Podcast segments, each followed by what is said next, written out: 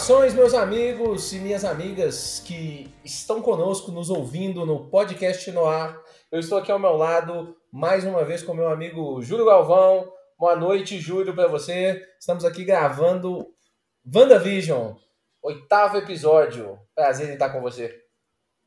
Prazer é o mesmo, o Galileu. Que pena, né, né, do lado, né? É do outro lado da tela, né? Essa pandemia não permite estar próximo dessa linda voz. Opa, linda voz é a sua, você tá doido. Que rasgação de seda danada desses dois. Mas, é, infelizmente estamos aqui vendo conexão de vídeo, vendo conexão de internet, que outro dia estava boa, agora já não está tão boa. São os percalços da fase da pandemia, mas vacina tá aí, daqui a pouco vai estar tá tudo bem, né? Graças a Deus. Nossa, por favor, não vejo a hora de sentar numa mesa, tomar uma cerveja e resenhar. Cadê a discussão de bar, por favor? Por favor, aquela boa e velha discussão de bar onde ninguém tira o celular para poder ficar validando teoria, por favor. Essa é a melhor. Isso aí, para ter discussão de bar agora, tinha que ser com celulares na mesa de cabeça para baixo, porque agora não tem mais graça. O cara discute duas coisas, um já pega o Google. Horrível isso aí, gente. Não, quebra, acaba com a discussão em cinco minutos, qual é, é a graça? Antigamente tinha que lembrar de memória, lembra aquela cena do episódio tal da temporada X? Olha, tudo dependia da confiança que você falava. Essa é a verdade. Essa é a verdade. Nem dependia tanto da memória, dependia da confiança. Da confiança. Bom, já a confiança te... falava mais alto. é verdade. Já enrolamos demais, mas hoje é dia de falar de WandaVision, mas nós resolvemos iniciar um, um quadro novo, assim. As pessoas estavam falando que estava muito interessante, eu gostei do... Gostamos de ler os feedbacks de vocês, viu, pessoal? Muito obrigado, continuem nos mandando, porque nos ajuda muito. Nós estamos começando agora, o Júlio já tinha uma experiência disso, eu não tenho, então gosto de ouvir o que vocês falam lá de mim, da, da, da minha voz, não sei o quê, do jeito que a gente está comunicando. Estamos adorando, tá? E hoje vamos tentar um, uma coisinha diferente no início do episódio. Vamos dar algumas notícias que aconteceram na semana, né? Nosso, nosso, nosso podcast vai ser semanal, tentando acompanhar as séries, mas mesmo quando não tiver uh, as séries acontecendo, da Marvel, por exemplo, a gente vai tentar acompanhar uma série que esteja na hype, né? Então, por isso, semanal. Mas vamos dar uma, algumas notícias da semana, de coisas interessantes dessa, dessa cultura pop, do universo pop, que aconteceram. E eu acho que a primeira coisa mais interessante que aconteceu no início da semana foi o trailer de Mortal Kombat. Você, chegou a ver, Júlio? Cara, eu vi, vou falar assim, fui impactado. Fui impactado por esse trailer. Meu Deus do céu. Eu ouvi muita gente preocupada. Nossa, é um reboot da, do filme. Nossa, vai estragar o que aconteceu? Desculpa, caguei. Tá maravilhoso. Tem efeito agora. Foda. Filme de jogo é sempre uma polêmica, né? Filme de jogo, filme de game. Você que é um gigantesco fã de game, não que eu não goste, né? Eu adoro também. Mas é sempre uma polêmica, mas não sei porque esse aí, o visual, aquela porrada do Sub-Zero com o Scorpion no final do trailer, nossa. Eu, eu, eu, eu, a pergunta é como você se sente sendo atacado pelo seu próprio sangue? Incrível! Incrível! Foi muito boa aquela porrada. Nossa, tá assim, tá. Eu acho que vai ser, vai ser Mark 18, né? Porque aquela cena do Jax também dos braços no trailer, ah, meu Deus. Vai ter que ser. Eu só não espero que, que o melhor tenha sido revelado no trailer, que tem muita cena massa. Nossa, tem uns trailers por aí, infelizmente, né, ô Júlio, que nos dá uma enganada, viu? Eu lembro do, tra do trailer do Esquadrão Suicida, que trailer maravilhoso. E que filme ruim. Nossa. Agora tá vindo a versão com James Gunn nova, aí eu tô, tô, tô esperançoso. É, mas naquele trailer também eles usaram um, um, um, item roubado, né? A música do. não pode. não pode. Aí rouba. Aí eleva. Com certeza, com toda certeza. E eu acho que uma outra notícia importante, nós vamos deixar na nossa descrição, para quem não assistiu o trailer do Mortal Kombat, para vocês poderem assistir, tá bem legal. E acho que uma outra coisa legal para a gente poder falar, que até emenda um pouco no nossa, na nossa história, é o anúncio. Ô, gente, a Marvel sabe fazer esses negócios de, de marketing, né?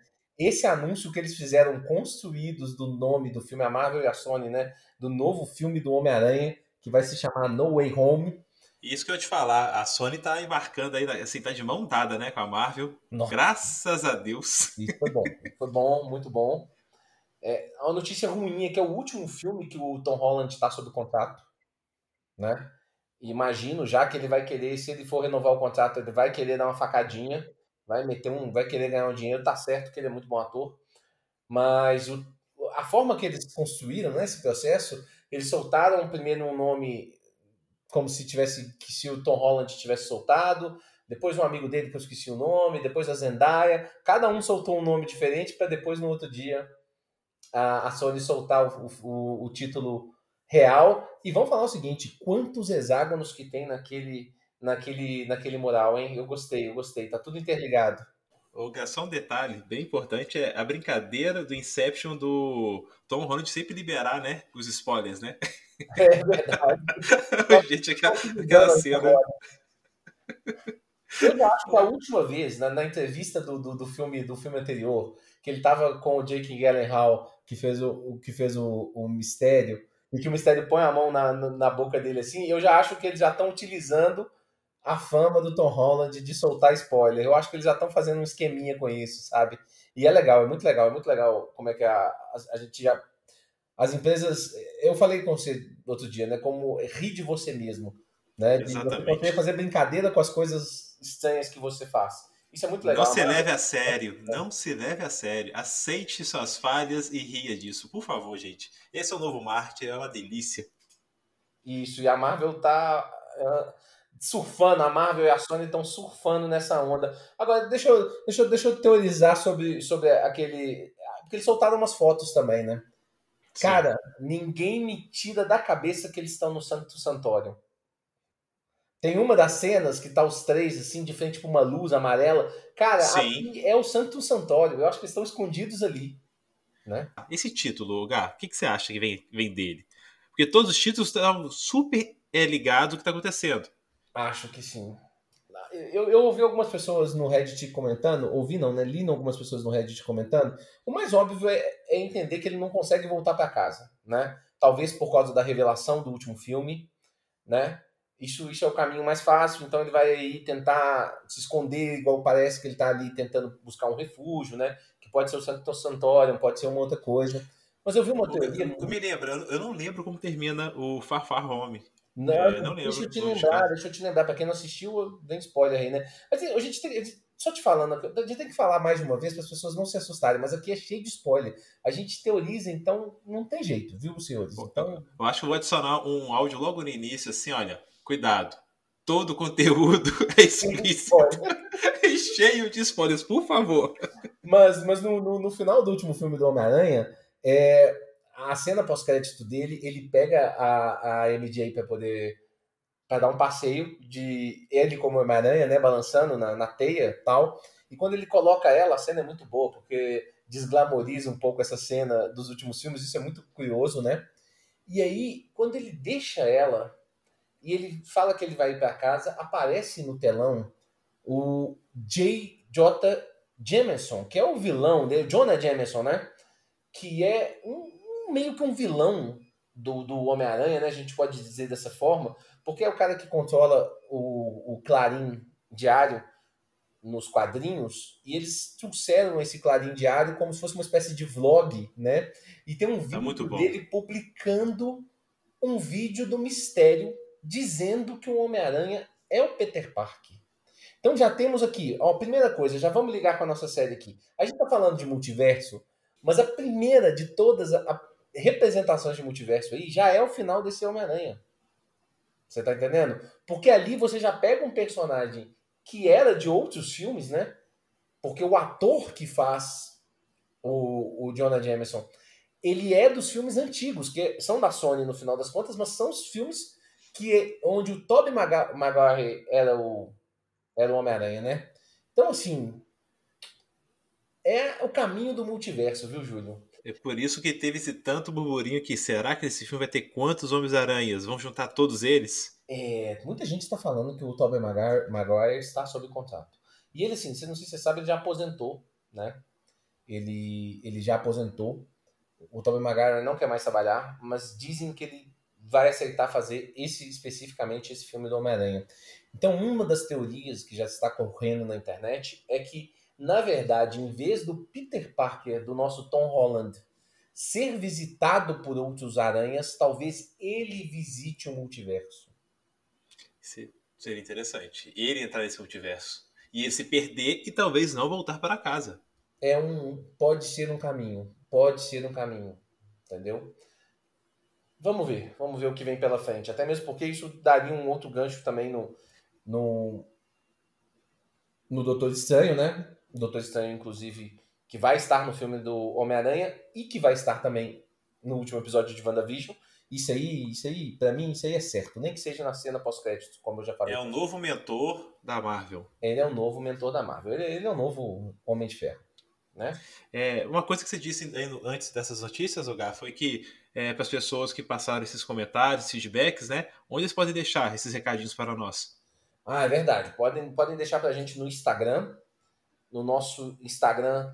Ô, Júlio, passa aí os nossos endereços, na verdade. É, claro, claro. Olha, vai ter na descrição mas o, o, o, nosso podcast, nossas redes sociais são todas no padrão arroba. Eu atualizei o padrão, tá? Porque o Instagram estava com arroba podcast no ar. Coloquei tudo com underline, vai ficar no mesmo padrão do Twitter. Então fica mais fácil, tá? Para todo mundo lembrar só uma coisa. Então é arroba podcast underline no ar. No ar do cinema, de Noir, N-O-I-R, tá? É aquele estilo de filme preto investigativo, estilo francês antigo, que como nós, nós vamos discutir muito com spoilers e teorias, se, se, não tem tudo a ver, vai passar a ter tudo a ver, tá? Agora é isso. É. Arroba podcast underline no ar. Siga-nos, por favor, e deixem comentários. Nos ajuda muito esse feedback. E claro que também é uma piadinha com o podcast Tá No Ar, né? Sim, foi muito bem sacado. Sim, inclusive foi minha esposa, Gabriela, que, que deu essa ideia desse nome, como sempre. Boa de nome. Obrigado, Gabi. Obrigado, Gabi. Então vamos, vamos que vamos. Vamos falar de WandaVision, então. Vamos, Vamos ao que interessa, o que falar tá desse quente. episódio 8 aí, na verdade, que muito interessante os nomes, né? Nos capítulos anteriores. É, muita gente falou que esse episódio foi muito, muito, muito explicativo.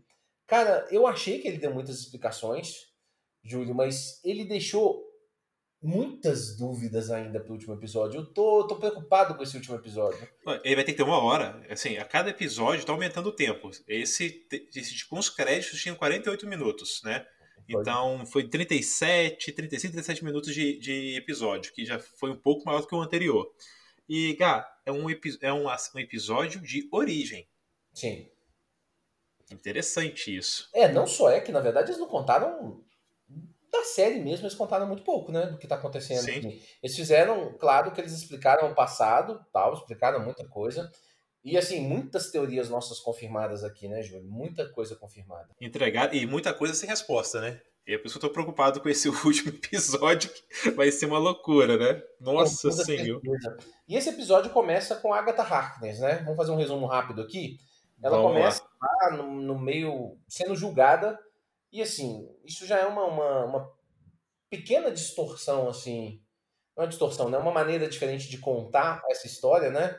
Porque a, a, a Agatha Harkness ela é, ela é julgada pelo coven dela de, de bruxas, né? Isso eu achei absolutamente interessante, né?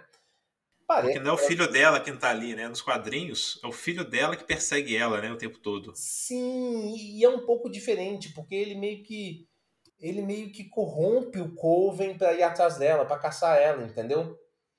É uma situação diferente. A Agatha Harkness não é uma heroína por, por natureza nos quadrinhos, mas também não é uma vilã, né?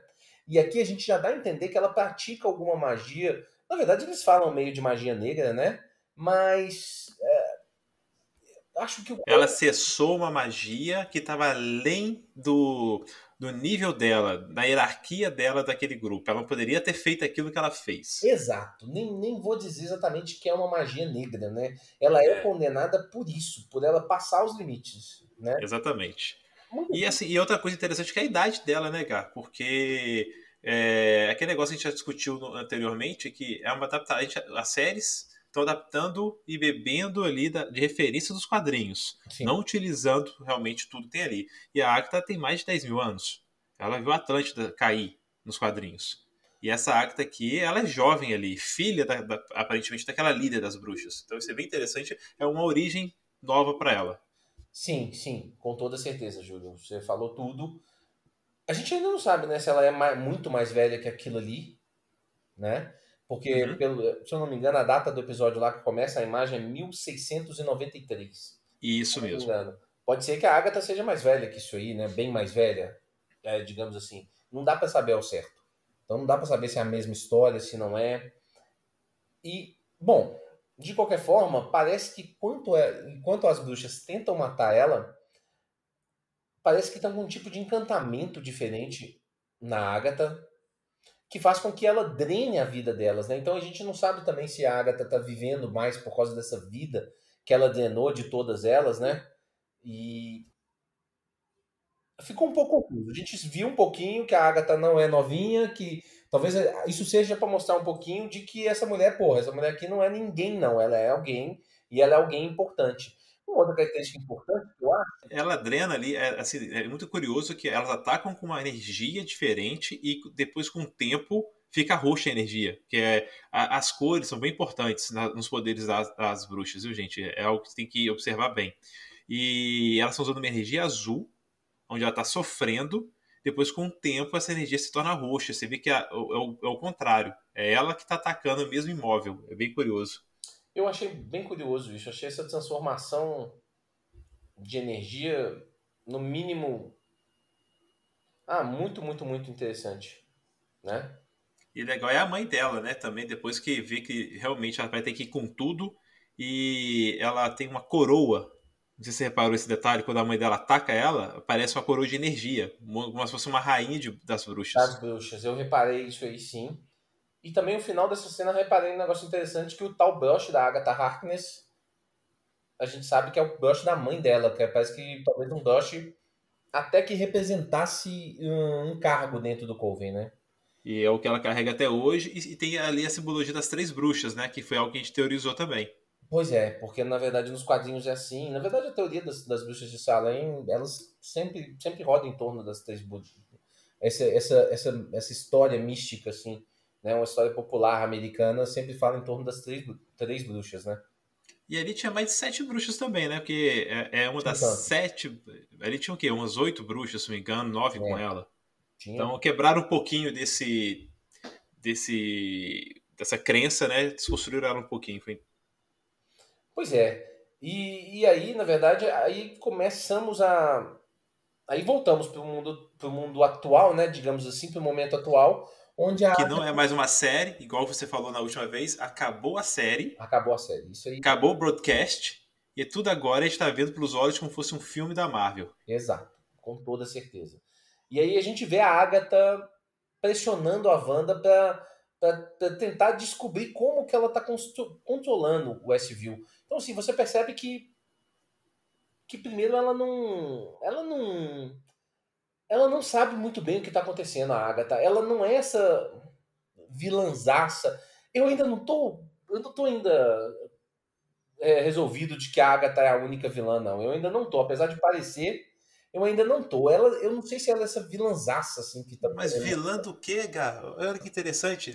Ela, ela tá ali sabendo menos que a gente. Exato. E aí ela força a Wanda a reviver os momentos chaves da vida e daí vem surgindo re respostas, né? É, e você vê que ela fica assim, o que aparentemente atraiu ela ali foi é, o vestígio de poder mágico, né, da, da Wanda. Exato. E, e, e de novo, é, a, Marvel agora nos colocando que a Wanda é mágica, é feiticeira. Tanto que ela consegue anular os poderes da Wanda, que seria, se fossem poderes mutantes ou poderes amplificados, não faria sentido nenhum. Mas as runas dela bloqueiam os poderes da, da Wanda. Pois é, isso é um ponto importante que a gente vai caber discussão sobre isso, viu, Júlio? Agora, realmente são poderes meio mágicos, de alguma forma, né? E assim, o problema é um processo que a Marvel viveu nesse período todo e, e que vai passar a viver no cinema também, que são os retcons. O que, que são esses retcons? São pequenas mudanças que você faz no passado para corrigir o seu fluxo de história. A Marvel nos quadrinhos fez isso infinitas vezes Muitas vezes ela nem se preocupava em tentar explicar. Nos cinemas aconteceu algumas vezes, por exemplo, o Homem de Ferro, por exemplo, e a Marvel sempre tem a capacidade de, de, de, de rir disso, né? No final do, do Era de Ultron, tem uma cena muito boa, que é do Thor, do Capitão e do Homem de Ferro, quando eles estão saindo do, da, da estrutura nova que o Homem de Ferro construiu para os Vingadores, é, que o Thor vai falando que ele precisa voltar, que ele não pode ficar, que ele tem que ir atrás dessas joias do infinito, que elas estão começando a aparecer. E aí ele fala, não, você, você, você precisa. Os caras falam, você precisa de ajuda, tal, não sei o quê. Aí, aí ele fala, não, gente, eu vou precisar da ajuda de vocês, mas primeiro eu preciso procurar, eu preciso criar uma explicação para tudo. E aí o Thor, ele vem com o martelo dele e bate no peito do Homem de Ferro e diz assim, fora esse homem, tudo tem que dar para ser explicado. Exatamente porque a Marvel fez um retcon na alta do, do, do filme do Homem de Ferro, entendeu? No, no, no Vingadores 2, a Era de Ultron, e eles nem resolveram explicar. Eles só fizeram um retcon, meteram um, negócio no peito de novo do, do, Homem de Ferro, e tudo certo, e tudo bem. Esses são retcons, e, e esse, esse episódio, eu falei isso tudo, contei essa historinha toda para dizer que esse episódio está cheio de retcon, cheio dessas coisinhas da Marvel, né? É como se fosse o filme de origem, da reorigem da Wanda. Eita! Pois é, é na verdade, na verdade, a primeira coisa. Primeiro, né? A gente descobre que a Wanda era uma ficcionada por sitcoms. Isso aí a gente não, vai imaginar. O, o, eu acho que vale ainda a questão só da. Até te interromper. Pode falar. Da, da Agatha que. Assim, ela tá surpresa com os poderes da Wanda e a tá ali pra poder descobrir como ela é tão poderosa. Sim. Né? Tá claro que você tem uma feiticeira, uma feiticeira que tem experiência, que olha para uma feiticeira sem experiência e não entende como ela é capaz de executar aquela, aquela assim, é muito claro que ela mostra e até explica, é muito legal nesse episódio que ela explica os feitiços que a Wanda tá fazendo em escala gigante, como ela demorou dominar ele de forma básica. Sim. Parece que até uma inveja, né? Ela tá ali com inveja ou louco para saber, quem sabe, tomar esses poderes, né? Até uma coisa aí que vale o questionamento. Pode ser que seja isso. Pode ser que, no final das, contas, das contas, a Agatha seja realmente a única vilã. Apesar de eu ainda ter uma certa dúvida, mas tudo leva a crer que ela seja a vilã que talvez foi atrás para buscar os poderes da, da, da Wanda. É, só esse motivo. Ela não tinha motivo de prender a cidade, ou ela não tinha motivo de fazer nada. Tanto que, de novo, fica claro que a, a, a, isso é coisa da Wanda. Ela não sabe nem como ela fez aquilo. Ela é incapaz de fazer aquilo, a Agatha. Sim, sim, ela não tem condição. E aí ela começa já. Como nós começamos a ouvir primeiro, tá, falando primeiro que a gente descobre que lá a pequena Vandinha ela adorava sitcoms americanas. Os pais levavam para elas poderem, eles poderem assistir enquanto estava rolando a Guerra Civil de Sokovia né? Quando eles ainda eram, os dois, os gêmeos ainda eram jovens. E aí... dez anos, né? dez anos. anos. E aí a gente vê, assim, a primeira cena já pesada que é do, do ataque acontecendo na casa, onde os pais provavelmente faleceram, e aparecendo a tal cena que a Wanda descreve, né, no, no, no Era de Ultron, que é a bomba com o nome das indústrias Stark. Eu lembro do Pietro falando, quando ele vira para o pessoa e fala o que está escrito na bomba Stark. Exato. Ah, a brincadeira do sotaque, Gá. Você viu? A brincadeira do sotaque, porque agora lembrando do, do Pietro no filme do, do Tronco, aquele sotaque puxado, puxado. E nesse episódio a Wanda volta a ter o sotaque e a Agatha caçoa disso. É bem, é bem, é bem gostoso. É muito boa, é muito boa essa. Isso mostra mais uma vez a Elizabeth Olsen absurda, tá? Por, por mais que a gente goste da atriz que faz a Agatha Harkness, que é muito boa, mas é, eu ainda acho, eu acho ainda muito, muito relevante. Elas são impecáveis então, nesse. As duas são impecáveis nesse episódio. Estão mesmo. Nossa. Estão mesmo, mas eu, eu ainda, eu ainda. É difícil ser protagonista. Não é facinho. Acho que a Elizabeth Olsen está fazendo, nossa, uma série maravilhosa no total dela, né? E aí a gente vê a primeira coisa que a bomba não explodiu pelos poderes da Wanda. E aí a gente começa a ouvir termos que são dos quadrinhos, como magia do caos, controle de probabilidades. Exatamente. Que era o primeiro poder da, da Wanda nos quadrinhos. Que é o controle, mais, o poder mais absurdo de tudo. Porque, na verdade, quando a gente imagina lá atrás que ela gerou os filhos dela, lá nos quadrinhos, a teoria é de que ela, pô, se, se tem 0% de chance de ter um filho com sintozoide, eu vou transformar esse 0% em 100%. É isso.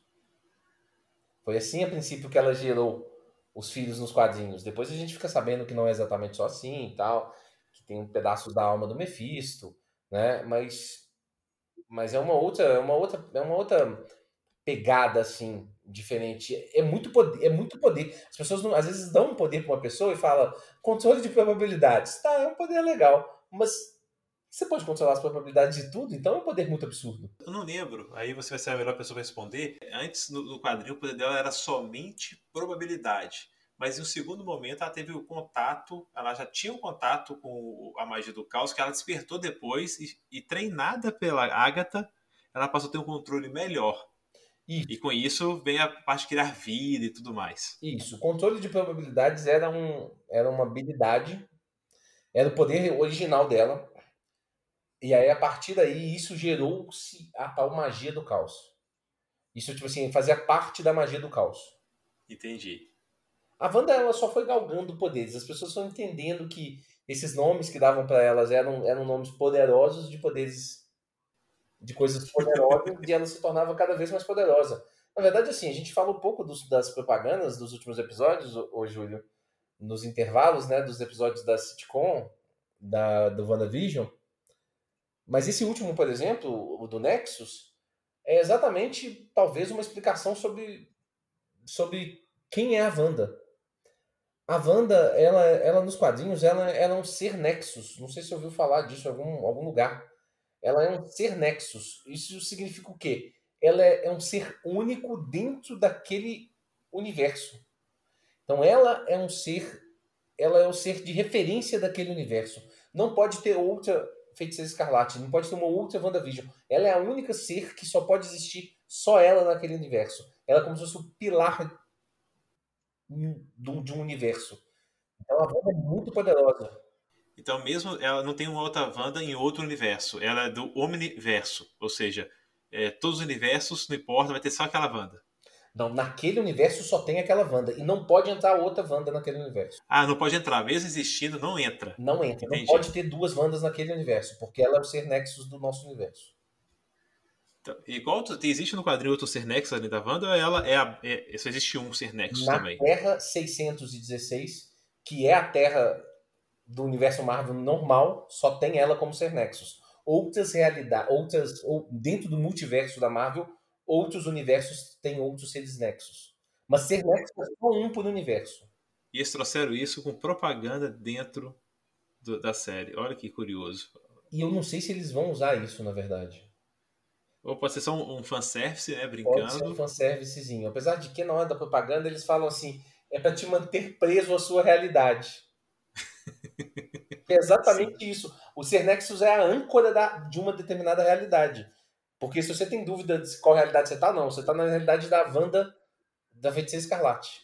Ela é referência. Ela okay. é referência. Ah, Por isso Boa. que até esse, esse, esse, esse, esse referência de, de âncora. Eu não sei até onde que, que a Marvel vai dentro disso aí, ou se ela só deixa aí com, pro gosto daqueles que são mais fãs de quadrinho. Ela consegue fazer nos filmes dela atender um público que não entende tanto dos quadrinhos e ao mesmo tempo dar essas, essas coisas de quem é mais viciado, mais fominha. É, porque né? quem quer ir mais fundo, né, profundo, tem ali, tá, tá, tá, tá o gostinho ali. Sem tirar o prazer daquele também que não precisa ser tão, tão fominha naquilo e consegue aproveitar bastante da série da mesma forma. E isso é muito legal, isso, é, isso talvez seja a melhor característica da Marvel. Uma coisa que eu tinha visto também era muita gente especulando que os pais da Wanda estavam nas propagandas, né? E isso é, é é, assim, cai agora por, por, pelos pais dela estarem ali. São pois é. atores diferentes. Pois é, eu, eu achava que eles eram, pelo menos da primeira propaganda, eu também achei que faria todo sentido. Não sei por que eles não quiseram aproveitar. Seria um fanservice dentro da própria série, série legal. Seria massa. Mas tá bom também. Ah, quebrar, as, ah, quebrar as expectativas também faz parte um pouco, né? Em alguns momentos de uma série boa. Né? E, e, assim, e a forma que a, ela começa a ver o passado dela é bem interessante, né? Porque a Agatha não acessa a memória e nem, nem controla a mente da, da Wanda. Ela utiliza o cabelo dela para poder fazer um feitiço para poder ver as memórias pelo lado externo. É muito legal. E referência de Thor Ragnarok, o Doutor Estranho fazendo o cabelo do Thor para poder achar o Loki. Sim, sim. O Loki não, era Odin, né? Eles estavam procurando Odin. Odin, exatamente. Eles estavam procurando Odin. Muito boa essa cena, inclusive, boa referência, é verdade. E aí a gente a gente vai passando por várias cenas interessantes da Wanda. Tem um encontro da Wanda com visão que é muito legal. Eu acho que é um pouco é um pouco antes do Guerra Civil, né? Aquilo ali eu, eu, eu imagino que seja um pouco antes do Guerra Civil, né? Que ele, ele se senta para conversar com ela uh, no quarto. Eu achei aquela cena maravilhosa por causa uma, uma cena muito bem, assim, os dois são muito bem. Você vê que ela tá sofrendo, porque é logo depois do Ultron, sim, na verdade. Sim, logo é. depois do Ultron e antes do Guerra Civil, eu entendo, né? E o que, que ela tá assistindo, Gá? Ela tá assistindo um sitcom, pra variar, né? Mais um sitcom, que foi mostrando Malcolm. vários. Ela tá assistindo Malcolm, né? Malcolm, Malcolm. E cheio de DVD no chão. Eu falei assim, tá aí. Por, olha só, a referência. Por que é, sitcoms, né? É muito, é muito, muito bem gosto, bem, muito bem feito, muito bem amarrado. Eu fiquei assim, apaixonado. E a cena do. A cena, a fala do, do, do Visão sobre o luto, né? É muito boa. Sim. É muito boa. Uma das melhores frases, eu acho. E como ele constrói a frase, por ser um, um, um ser que não, não, tem nada, nunca viu, nunca sentiu nada daquilo, como ele explica isso. É, o Visão é um filósofo do universo Marvel, com toda certeza. Se vocês digitarem aí no, no Google, procurarem lá as frases do Visão da Marvel, você vai ver que tem frases maravilhosas. A frase do final do, do, do Era de Ultron é muito boa, e essa outra aí, de que o luto é a celebração do amor, cara, isso aí é maravilhoso. É maravilhoso. É uma frase incrível. Né? E depois a gente vê. É, mas essa, essa cena ela é depois da cena do meio. Do, dela no laboratório da Hydra. Essa cena é depois do. Ah, tem a cena do laboratório da Hydra. Nossa, a cena do. Tem... Esse episódio aconteceu muita coisa. A cena do. do laboratório é grande. Muita coisa. É muito boa. A gente já tinha falado aqui, né, inclusive, Júlio, que que os poderes da Wanda não vinham, com toda certeza, mesmo já no universo que a gente conhecia da Marvel, os poderes da, da Wanda não vinham do, do da Joia da Mente, igual se especulou por um tempo. E, o universo da Marvel nunca tinha explicado assim, eles eram os aprimorados, né, o MCU, né, eles eram os aprimorados.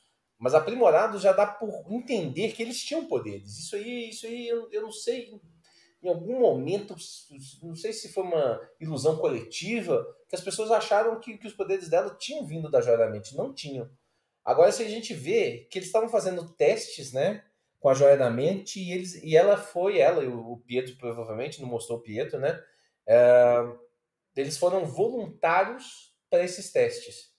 E aí, ninguém ficava vivo após se expor a, aquele objeto, né, que eles nem sabiam ainda que era a Joia da Mente. E aí a joia da mente interage com ela, né, Júlio? E aí vem uma outra teoria que a gente já levantou aqui, né? Você falou que talvez ela não seja um mutante tal, não sei. Eu, eu não sei, talvez eu, eu não estou descartando ainda a ideia dela. Pode ser que ela já, já era um mutante, né? Mas na verdade é, é, é, é magia. Então a própria Águia está desconstruindo ela como mutante. Mas ela poderia já ser um ser diferente, que tem como base, porque ela é feita. Por, Será que os, feiticeiros são mutantes na, nessa série? Nesse não. universo? Pode ser que seja. E eles não vão dar essa resposta agora. Mas ali eles estão deixando. Por isso que a resposta não está clara, assim, porque se em algum momento eles quiserem fazer um outro retcon em cima disso, tá tranquilo, tá sossegado. A resposta é, não tá exatamente certinha, sabe? Mas eles já corrigiram um retcon. Esse aí com o retcon que é o seguinte: a origem dela com o Tron, eles eram os amplificados? Não ampliados, né? Que era o termo que foi usado. É Aprimorados. Não é isso, foi destruído, graças a Deus. Sim, sim, sim, sim, sim. Não só é que a maneira como a joia reage com ela é muito curiosa, né? E aquela cena daquele dourado da joia. Você tá doido? Aquela cena é muito Esse, e se for pegar o, a questão da joia, aquela joia da mente. Então, é, é, acho que a Agatha até fala depois que a joia da mente ajudou ela a, a liberar ou, ou a não esquecer os poderes dela. Então, talvez não é. seja uma purificação de poder, seja uma, um conhecimento do poder dela. Pode ser que seja isso. Como é que isso, como é que isso alterou, né? A, a maneira dela enxergar os poderes dela, né? Talvez a Joia da Mente tenha sido uma espécie de mentora, de alguma forma. Abriu a porta, né? Olha, você tem isso aqui tudo. Você tem essa herança. E temos ali naquela na Joia da Mente um vislumbre de um futuro ou de um passado. Eu acho seria ali. Porque ali com certeza é ela. Você acha que é ela, né? Então pode ser o futuro, mostrando quem ela é, né? Mas pode ser. É, né? quer dizer, eu falei que, que com certeza era ela, Mas assim, existe uma, algumas teorias dentro da.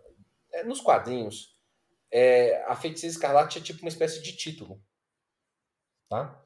Então, assim, pode ser que seja isso. A Wanda não é a, a, a primeira Feiticeira Escarlate. Tá? Então pode ser que seja um negócio do passado, de alguém, né? Mas. Mas, cara, é, eu acho que é ela no futuro. Eu acho que é ela se vislumbrando em algum momento do futuro. Ou seja, já abrindo, aí faz sentido ser uma revelação dos poderes do que, que ela é. Então, porque ela estava perdendo isso. Naquele momento que ela está ali na Hydra, ela nunca mais aparentemente fez demonstração de poder. Ela não sabia que ela, que ela tinha poderes. Ela foi ali para poder participar de um projeto para poder adquirir poderes. Exato. Exato. E dali a gente passa para outra cena, e aí sim, depois a gente tem a cena da Sword, né? Não, aí, é, aí é a cena do, em sequência do Visão, que você já explicou, que é assim um drama danado. É muito boa a cena. É porque eu acho que mostra essas cenas, elas estão em ordem também, que mostra as dores dela, né? Os lutos dela, né? Sim, Dos pais, sim. o luto do irmão, e depois em sequência a cena que nós sabíamos até com o ponto de vista do diretor da da Sword, né? Que ela, logo após o enterro do Homem de Ferro, ela vai lá. Até... É, que nós combinamos de chamar ele de filho da puta, inclusive. Exatamente. No primeiro episódio. Mas o nome dele é Hayward. Mas ele é um filho Hayward. da puta ainda, continua sendo. E fica claro agora qual o tamanho dessa filha da putagem dele, né? Pois é, mas ainda, com certeza, não sendo o Tom igual as pessoas, algumas pessoas cogitaram, não fazia muito sentido. Eu acho que ele é só o, o estereótipo tem dois estereótipos padrões do exército americano, né? Ou tem aquele cara heróico, não sei o quê, para TTT, da honra, não sei o quê, e tem outro e tem esse outro esse, esse outro estereótipo que é o meio do filho da puta, tal, que o cara tá defendendo uh, se baseando nos, nas, nas ideias americanas para fazer essas defesas absurdas, por exemplo, na hora que o Visão fala quando, quando ele fala com ela assim, não, você não vai levar aqui 3 toneladas, acho que é 3 toneladas, não sei. 3 bilhões de dólares. 3 bilhões em vibrânio, exatamente. Isso. 3 milhões em vibrânio. Né? Não, ele, ele, até o jeito que ele apresenta o corpo, ele sabe que ela tem um vínculo com ele. Tanto é que é, é, é, absurdo. Ele, ele sabe que ela tem um vínculo com ele, ele mostra o corpo desmantelado, todo sendo puxado, maltratado, e quer causar dor nela, porque tem uma frase que ele solta que ele fala que você não pode é, trazer ele de volta online. Trazer uma alma de volta. Parece que ele está incitando ela a criar, é, tentar reanimar ele, porque é o que ele quer, né? No final das contas é o que ele quer. E, e absurdo também como é que ele, na, na, naquele episódio lá atrás, quando ele estava falando, eu, eu, eu, até devia ter assistido esse episódio de novo, o Júlio, mas ele fala que ela roubou ele, né? Fala, ele, ele fala isso pra Mônica e mostra um vídeo desse muito bem editado. Né? Tanto que quando eu vi esse episódio, eu te perguntei se, calma aí, ela roubou o corpo ou não? Eu fiquei na dúvida, porque o filho da putinha disse que ela tinha levado o corpo, que ela tinha é, invadido a base, mas não foi bem assim. Nossa, só tem mentiroso nesse episódio, inclusive. Não, a série é toda mentirosa. De novo, gente, olha como termina o último episódio, com a música da Agatha como se fosse tudo feito por ela. E a gente descobre que nem ela sabe o que está acontecendo. No outro episódio a gente sabe que ela não fez nada, no final das contas. Fez nada. E as coisinhas ainda tem a brincadeira do fake Pietro. É, que isso aí também é Pietro, mas, né? Deus. Mas, mas outra coisa também que não, é, não era tanta coisa, né? Era só ela, mais uma vez, tentando buscar informação da, da Wanda. Não era, não era Mephisto, não era ele voltando, não era a Wanda que criou, nada. Era só ela tentando. certeza que dá pra confiar nisso aí? Será que é mesmo? Um Eu acho que agora sim. Uma piadinha? Acho, ah, sabe por quê? Porque faltou um episódio só para acabar. Não é possível que ainda vão tentar desconstruir mais coisas. Não é possível. Eu não sei ainda não. Eu não tenho essa certeza 100% ainda não. Não tenho certeza de várias coisas, inclusive. Eu não acho que é o Pietro. Eu não acho que é o Pietro do universo Fox, X-Men para a TTT, não. Eu, eu acho que ele pode ser um Pietro Mercúrio de uma realidade alternativa ainda. Né? Porque será que a própria. Será que era com, com os poderes da Agatha que ele corria? Entendo, porque ele apresentou poderes. Mas ela repete uma, as frases que ele disse para a Wanda que ela queria tentar puxar dela informações. Então ela, pelo assim, se, se for alguém de outro universo, ela estava controlando ele. Isso não tem dúvida. Ela estava tá, controlando ele. Isso aí, isso aí é certo. Mas eu não sei exatamente se não era ninguém. Entendeu? Eu acho até que não era. Eu acho que é só uma piadinha no final das contas, mas eu não tô 100% confirma, é, 100% convencido disso não.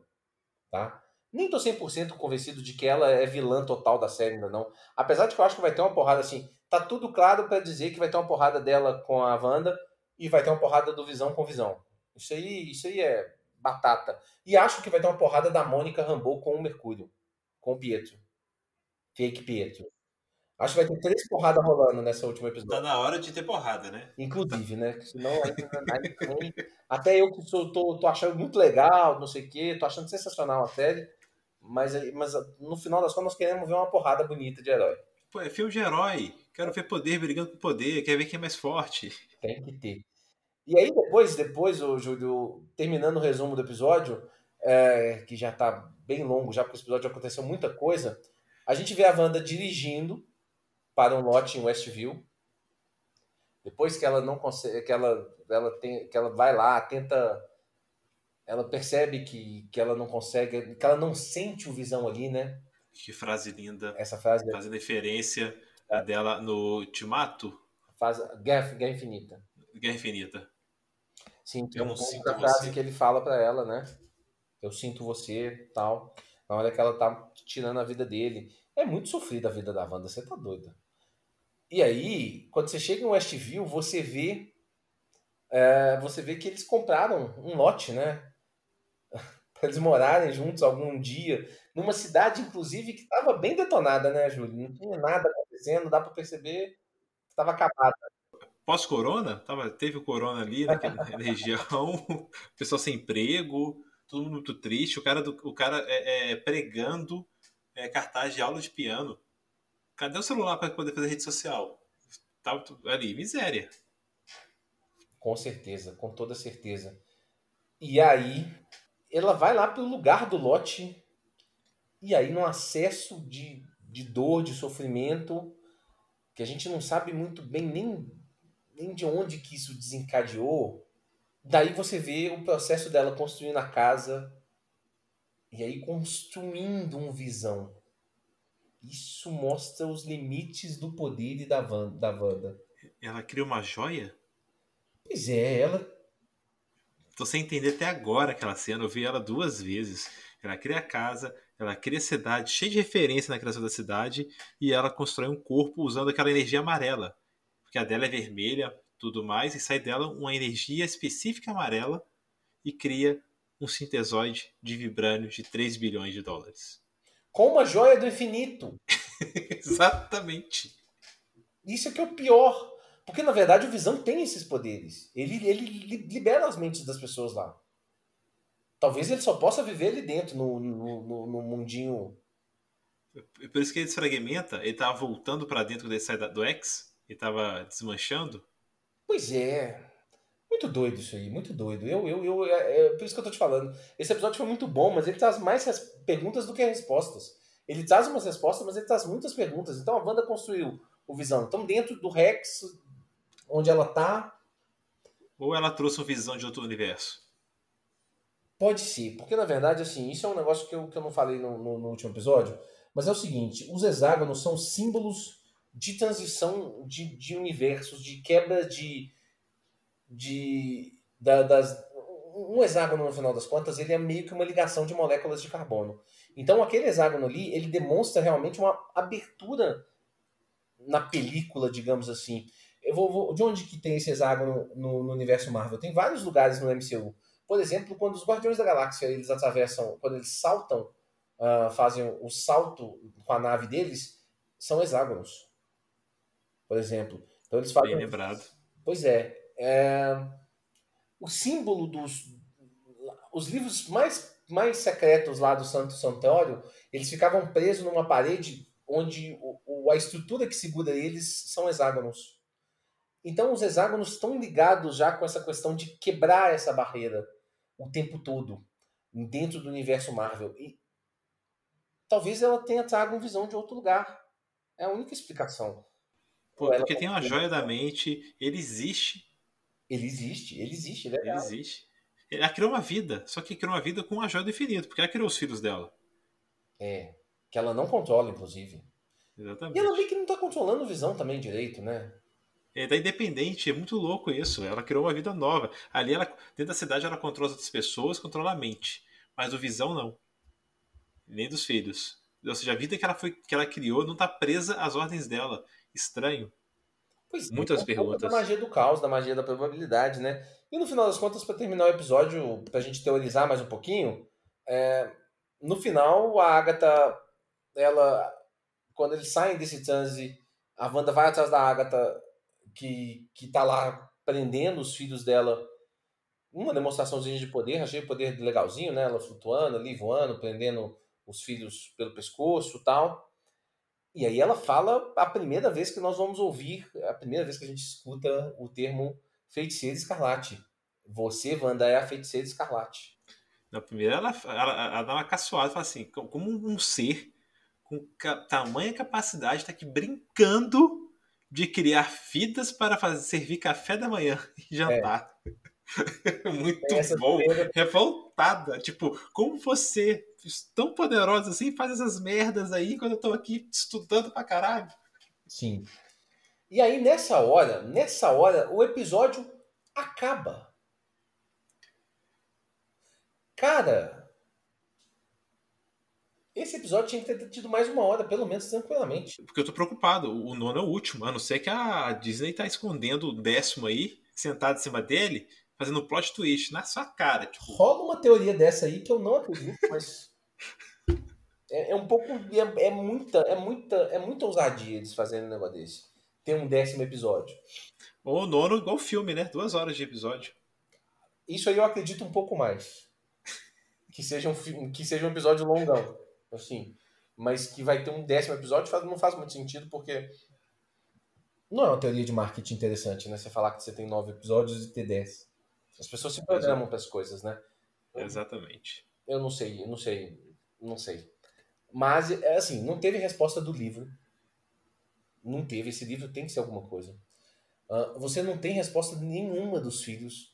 Os filhos tá lá, Não, ela é- controlando. ela tirou a principal vantagem dela. Ela fez a, a, a Wanda seguir ela nas memórias porque ela ameaçou os filhos.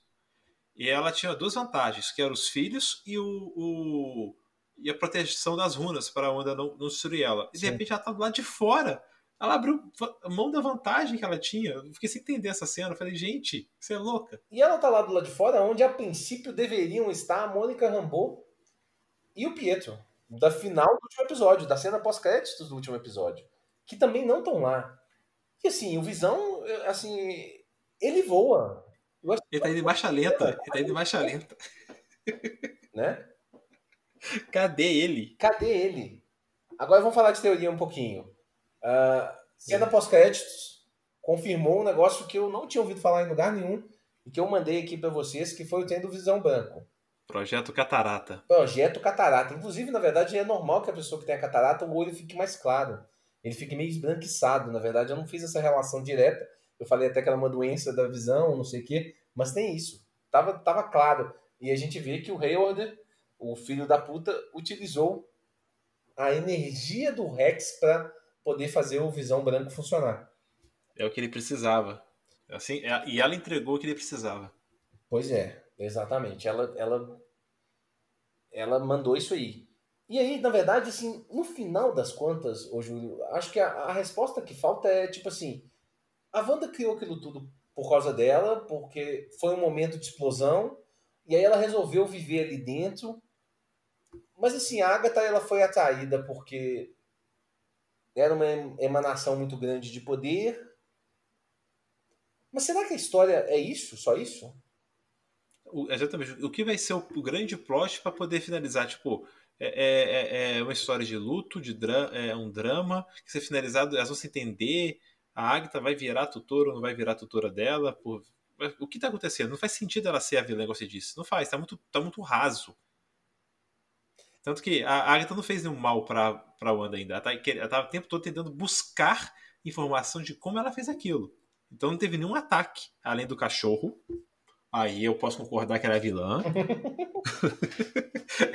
Minha teoria vai ser baseada nisso. Então, a partir de agora, ela é vilã porque ela matou o cachorro. A única coisa de maldade que ela fez foi isso, matar o cachorro. Porque até agora, ela tá só buscando informação da, da, da Wanda. Exato. E no final das contas, assim. É muito mais fácil você atacar alguém que não sabe muito bem o que você é do que atacar alguém que já sabe. Você revelando tudo. Revelando você revelando tudo. tudo.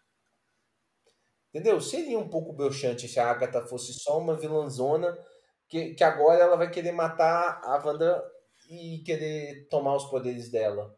Mais ou menos igual ela fez com as E nem o filho da putinha lá pode ser o grande vilão também, que ele vai ser só um cara para poder causar mais um conflito.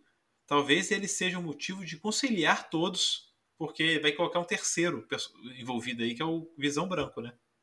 Pois é, pode ser que seja isso, mas assim, o Visão Branco é foda, ele é o. Ele é, ele é bem poderoso, sim. Mas ele não dá conta dessa Wanda aí, nem, nem, nem, nem fudendo. Nem fudendo. E se o corpo linkar com o visão dentro do X? Isso é uma possibilidade. Isso é uma grande possibilidade. Isso seria até uma forma deles utilizarem a visão. Comentei sobre o negócio do Visão Branca, porque é um personagem que pode ser interessante, um bem um androidezão, um sintozoide mesmo, uh, que seria um cara para poder ajudar até dividir um pouco das funções com, com agora o nosso futuro mentor da Marvel, né? Que é o, o Doutor Estranho.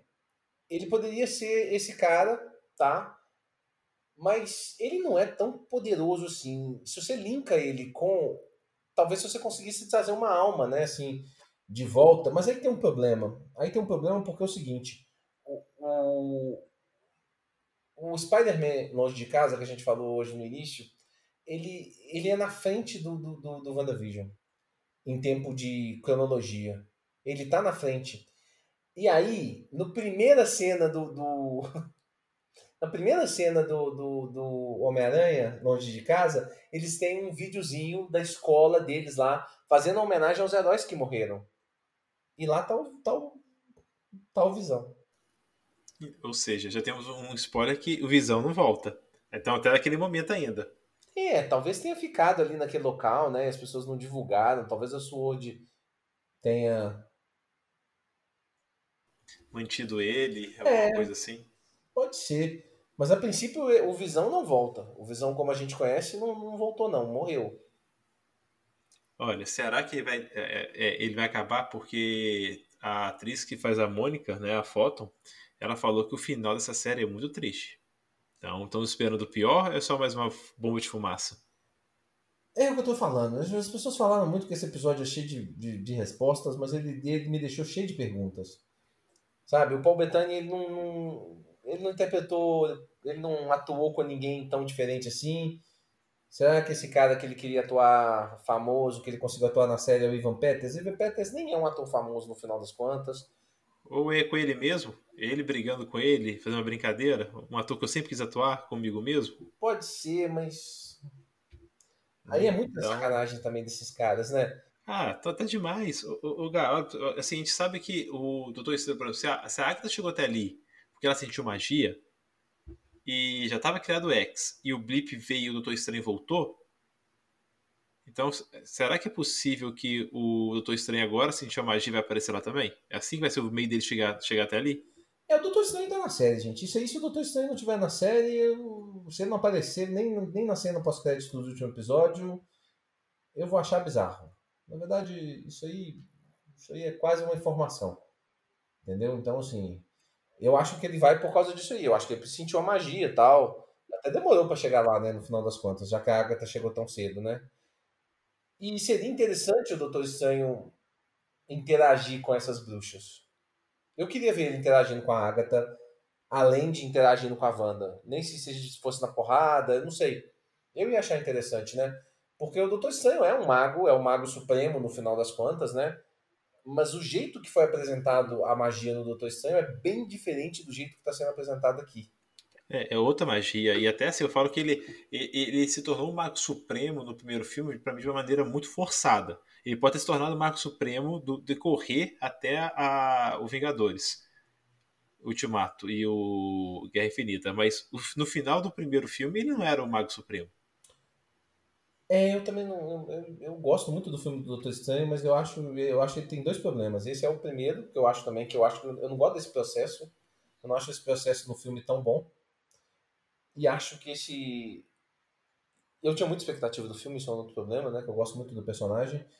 E, e, o terceiro ponto é que eu acho que a fórmula Marvel lá das brincadeiras, ela passou um pouco do limite no filme do Doutor Estranho. Que eu queria um filme um pouquinho mais sério, um tiquitinho mais sério. Não é muito, não. Eu queria um tiquitinho mais. Tipo Pantera Negra, que tem umas piadas, mas ele, ele mas é fala é mais sério. todos os temas que você quer, que você quer escutar.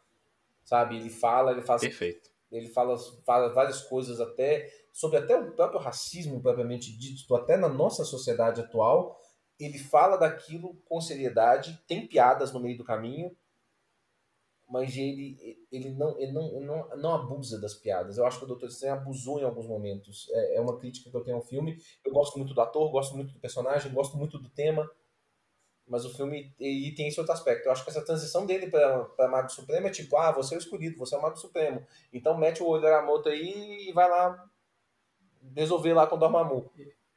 Dormammu, é porque, gente, eu, essa crítica é porque nos quadrinhos, de fato, o Doutor Estranho é muito poderoso.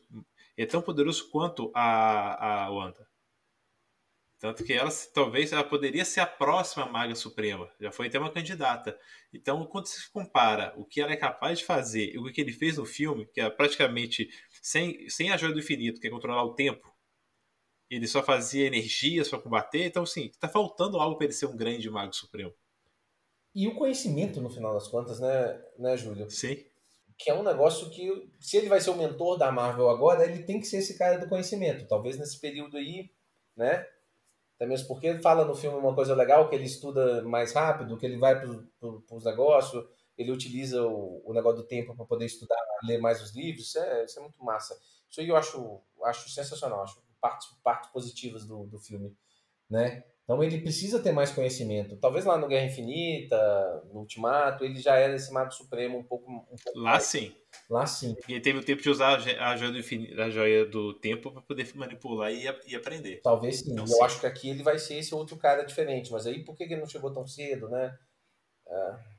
E eu quero ver ele interagindo, porque a Agatha e, e, e a Wanda, ela, elas são bruxas, né? O, o Scarlet Witch, Witch é bruxa a gente eles traduzindo aqui como feiticeira na época, são traduções que são feitas e que eles não querem mudar, é tipo Daredevil, que é o Demolidor, que não tem nada a ver, né? O, o Feiticeiro Escarlate tem um pouco a ver, claro que sim, é porque o nome ficava mais sonoro do que Bruxa Escarlate, provavelmente é por causa disso, no final das contas. Mas a gente tem que entender que ela é uma bruxa, né, assim. Então talvez seja um pouco diferente do mago. A Marvel tá se reconstruindo nesse momento agora, né? E tá abraçando aí esse, isso no universo dela atual, que é magia, essas coisas, o misticismo e tudo mais. Mas, ô, Gá, assim, é fato, igual você falou, é, tá claro que a, a Wanda vai precisar de treinamento, porque a Agatha tá surpresa com o que ela é capaz de fazer e sem ter noção dos poderes dela. Então, acho que alguma, assim, uma coisa que vai acontecer, que eu tenho certeza, é a Agatha vai, vai se tornar essa mentora da, da Wanda. Eu, eu, eu acho que isso vai acontecer. É, seria uma das linhas. Eu acho que é um caminho normal, é um caminho que a Marvel deveria seguir. É o segundo. Até mesmo porque essa já, já elogiou ela na, no último episódio, ela é muito boa. Ela é muito boa, ela segura a onda, não é uma atriz famosa, não é uma atriz cara. A gente sempre fala do negócio do mercado, faz muita diferença, entendeu? Você tem uma atriz muito, ela, ela foi muito bem no, no em todos os episódios que ela participou, esses dois últimos, sensacional, que tem mais foco nela, né? É, eu acho que caberia ela estando na vida da, da Wanda, assim, talvez como uma mentora, essa mentora meio malvada, porque ela, ela, ela, ela, ela, ela, ela, ela tá nessa zona cinzenta que a gente comentou. Ela não é uma heroína. A Agatha nunca foi uma heroína no, nos quadrinhos. Eu, eu, vi até alguns os vídeos uns caras falando, tal, mas a Agatha nunca foi essa heroína mesmo. Heroína, ela não é. Ela é uma pessoa que está numa zona cinzenta ali. Entendeu? E assim. Ela tá ali por interesse próprio, né? Assim, olhando pela, pela série. É, tá ali...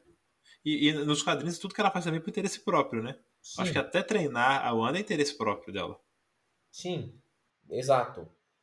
E não quer dizer também ser vilã por causa disso. Esse é um ponto, sabe? Ela é, ela é uma pessoa normal, ela não é uma heroína nem uma vilã. Ela tá aí, ela é uma pessoa egoísta no final das contas. Né? É o Chaotic Good?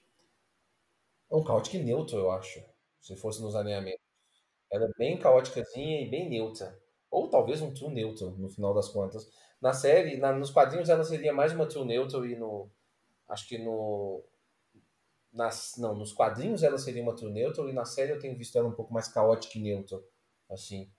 Não caótica e good de jeito nenhum. Acho que ela não é boazinha, não. Não tem nada muito de boa nela, não. Agora, tem um ponto fundamental, né? Que eu sempre achei que a série. A série, eu acho que você falou assim, sobre o que é a série. Eu acho que a série é sobre as perdas da Wanda. Você falou muito bem no outro episódio, assim, que a gente tava. Que, que era uma brincadeira do nome WandaVision. Que, que, que esse Vision aí não é o Visão. Eu acho isso 100% agora. Depois desse último episódio, isso aí já me convenceu. Eu acho que isso, essa série é da Wanda. O Visão tá lá. É dela. Tá lá pra estar tá no Porque ele, ele, ele, ele, é o luto dela. Sim. Só. Ele é, ele é o último luto, a dor dela. Ele não é o Visão que a gente conhece, ele vai ser usado como arma. É muito realmente a visão dela sobre tudo que aconteceu e é o momento dela de superar uma depressão, superar o luto e seguir. Sim. Então essa série é, eu acho que essa série é sobre perdas, é sobre as perdas da Wanda no final das contas, como, como que ela vai lidar com isso. Talvez por isso que o final da série seja triste, mas eu sempre achei que a série era sobre os filhos. Assim, também, sabe? E aí tem o negócio dos Jovens Vingadores, que faz todo sentido que esses meninos estejam aparecendo aí agora, tal. Mas se ela construiu isso aí, será que eles podem viver fora do X? Tem, tem umas coisinhas aí. E, e. Como ela vai prender a alma deles, né? Num corpo que existe, né? Fora do X. Pois é, pois é, isso é um ponto fundamental. E assim, será que ela realmente criou tudo mesmo sozinha, sem ter uma outra força por trás? É estranho.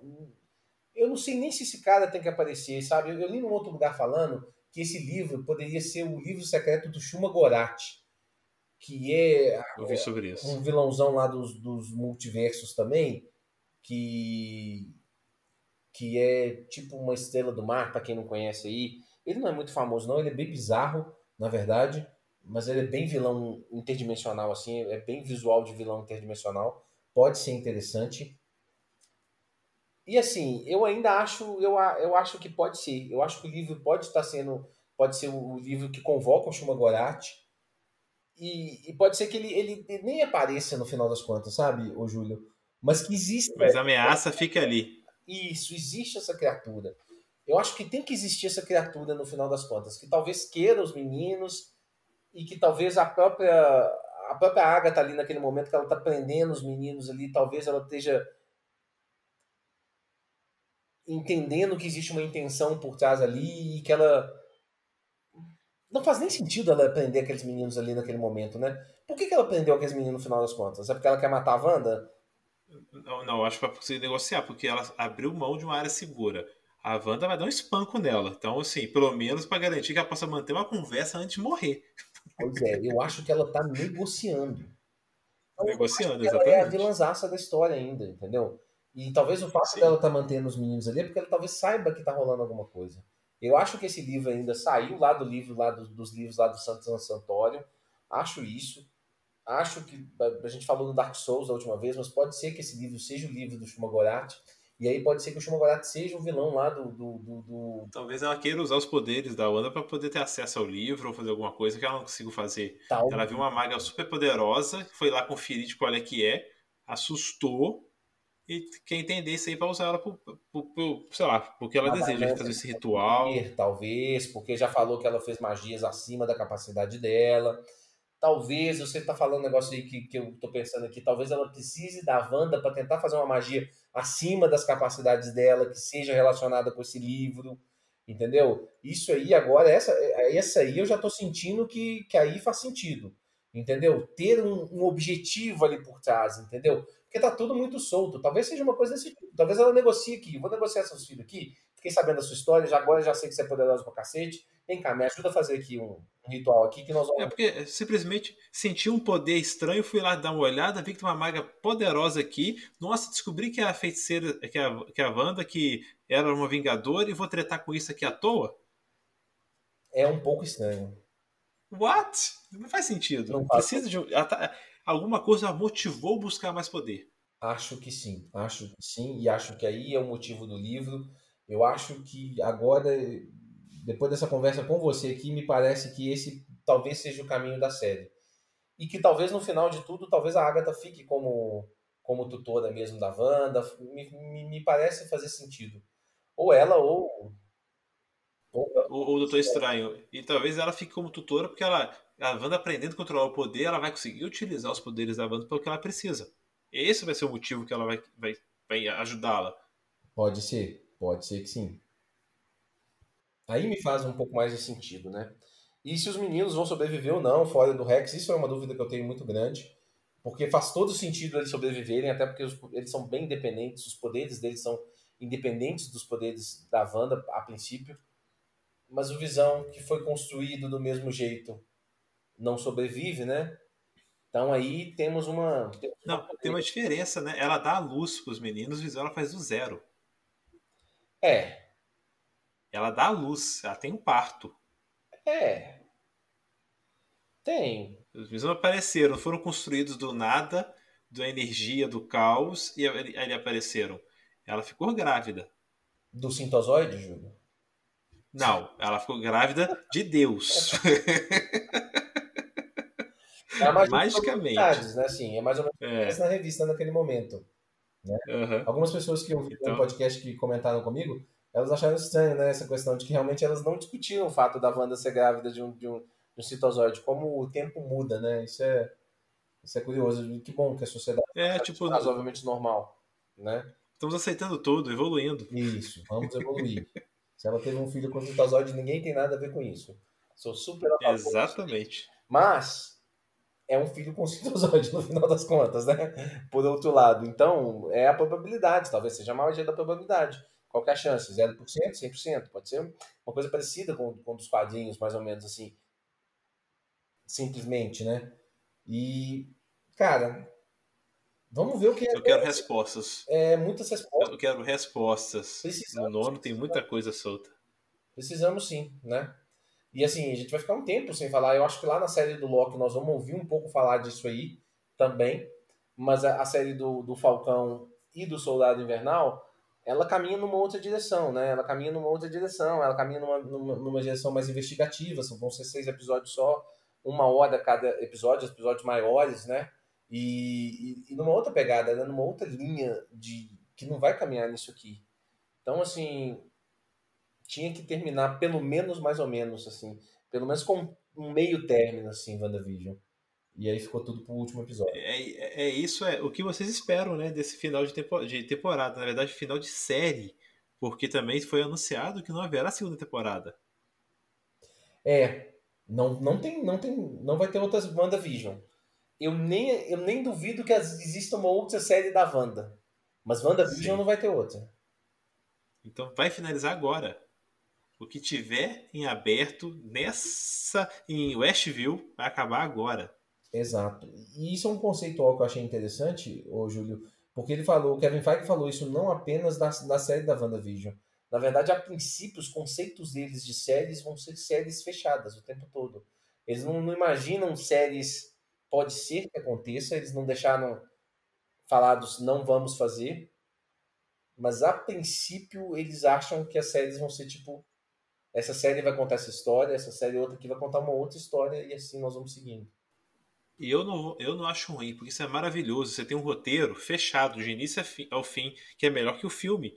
Porque o cara trabalha aí 5, 6, 7, 8 episódios, com 4, 5, 6 horas e fecha o roteiro. No final das contas, é um filme grandão, né?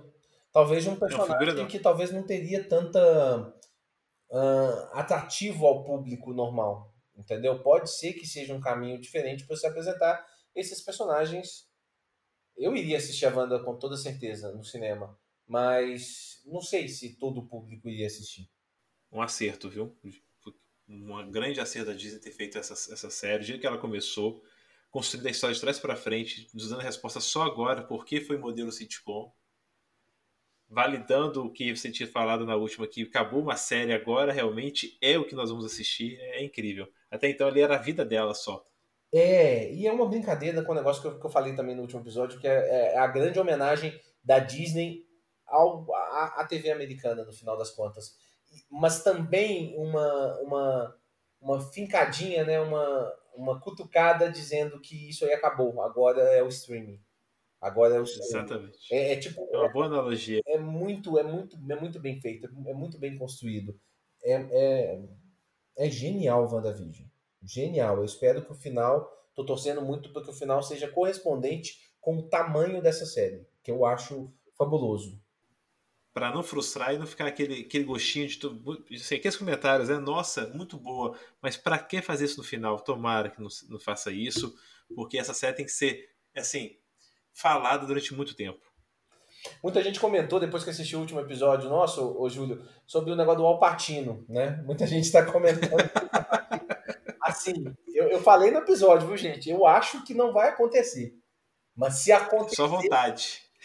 É a minha vontade, é meu desejo. Eu gostaria que acontecesse. Mas tenho quase certeza que não vai acontecer. Cada vez mais. Você ainda tem esperança?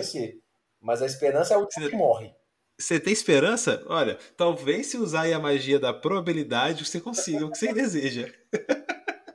Aí é 100%, pô. Mas acho, acho que não vem Mephisto. Eu, eu agora, se fosse apostar, eu apostaria em Pesadelo. E como um, um Pesadelo como se fosse uma espécie de avatar do Shuma Gorat. Acho que... Não sei porquê. Tô com ele na cabeça. Assisti o, o Doutor Estranho esses dias de novo aquele visual louco lá do final dele enfrentando o Dorma, Dormammu, é, tem tudo a ver com, com o Shumagorat, tem tudo a ver aquilo ali. Então pode ser que caminhe nessa direção. E o Shumagorat tem uma questão da loucura mesmo, inclusive, dentro dele, tal, então... Tô... E, e, é mais provável que Mephisto e tudo mais, porque, né, pro mercado chinês, Isso. utilizar alguma coisa ligada a demônio, algo mais bíblico como demônio ficaria mais difícil de agradar o público lá, né? Então, não, não o Pesadelo ou o Shuma seria mais fácil. É, o Shuma, inclusive, inclusive o Shuma, ele, ele, ele, ele, ele, ele converge, né? Ele, ele conversa bem com, com várias coisas de animes, né? Várias coisas Sim. nessa direção. Então, eu, eu, eu vejo... Eu vejo sabe? Como aquele vilão que não necessariamente vai aparecer, que não precisa nem ele tá ali, sabe? Não é nem um ator no final das contas. É, eu, eu, eu, vejo, vejo de maneira muito interessante. Então acho que é ele que vai ser essa sombra por trás, que eu também acredito que existe uma sombrazinha por trás de tudo, que Ô, fique claro. Se me permite, eu vou quebrar a quarta parede aqui e falar. E você que está aí nos ouvindo até agora, o que você acha que vai ser esse nono episódio? Que resposta você espera para essas tantas perguntas ficarem abertas? Deixa aí, faço, vou, vou, publicar, assim que publicar o episódio, vou colocar no Twitter e no Instagram e vou lançar essa pergunta lá para vocês. Comentem, por favor. Isso, interajam com a gente, quebrem essa barreira, porque aqui nós não queremos ter essa barreira, inclusive, essa quarta barreira. queremos a interação o máximo possível com vocês. Como eu disse no, no, em algum episódio aí, a gente quer ter, quem sabe, no futuro convidados aqui. Então vai ser um privilégio estar aqui com vocês. Ô, Júlio, hoje você que ficou de dar uma dica de série, inclusive, você trouxe? Sim. Trouxe, trouxe sim. Uma série que eu assisti com minha esposa, que eu achei que seria só uma comédia. Tá? Não vou, não vou trazer uma série densa, nem pesada, ou que você tem que pensar muito. Eu tô no momento de procurar séries Good Vibes. E uma série da Apple Plus, Apple TV Plus, que é o Ted Laço. Hum. É uma série de 10 episódios, episódios de 30 minutos, aonde você tem aí um treinador de futebol americano que não conhece nada sobre futebol tradicional, nosso so o soccer, né, lá fora, o futebol, e ele é contratado para poder é, ser o próximo técnico de um time de futebol na Inglaterra. Ele fez muito sucesso nos Estados Unidos com o time, ele sabe muito sobre gestão de pessoas e nada sobre futebol. E essa é a premissa da série. Com muito humor, um drama gostoso, um é, ensina sobre laços de família. Cara, é assim, eu não dava nada por ela, eu fiquei sem entender porque falavam tanto dela. Foi indicado a, a vários prêmios e tudo mais. E eu fiquei assim, gente, qual que é dessa série? Você vê o primeiro episódio, você não quer parar de assistir, cara. Recomendo demais.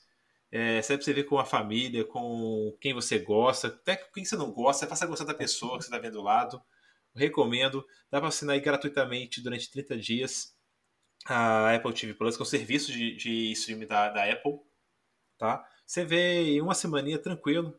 Então, recomendo demais, mesmo sendo um streaming que não é tão popular.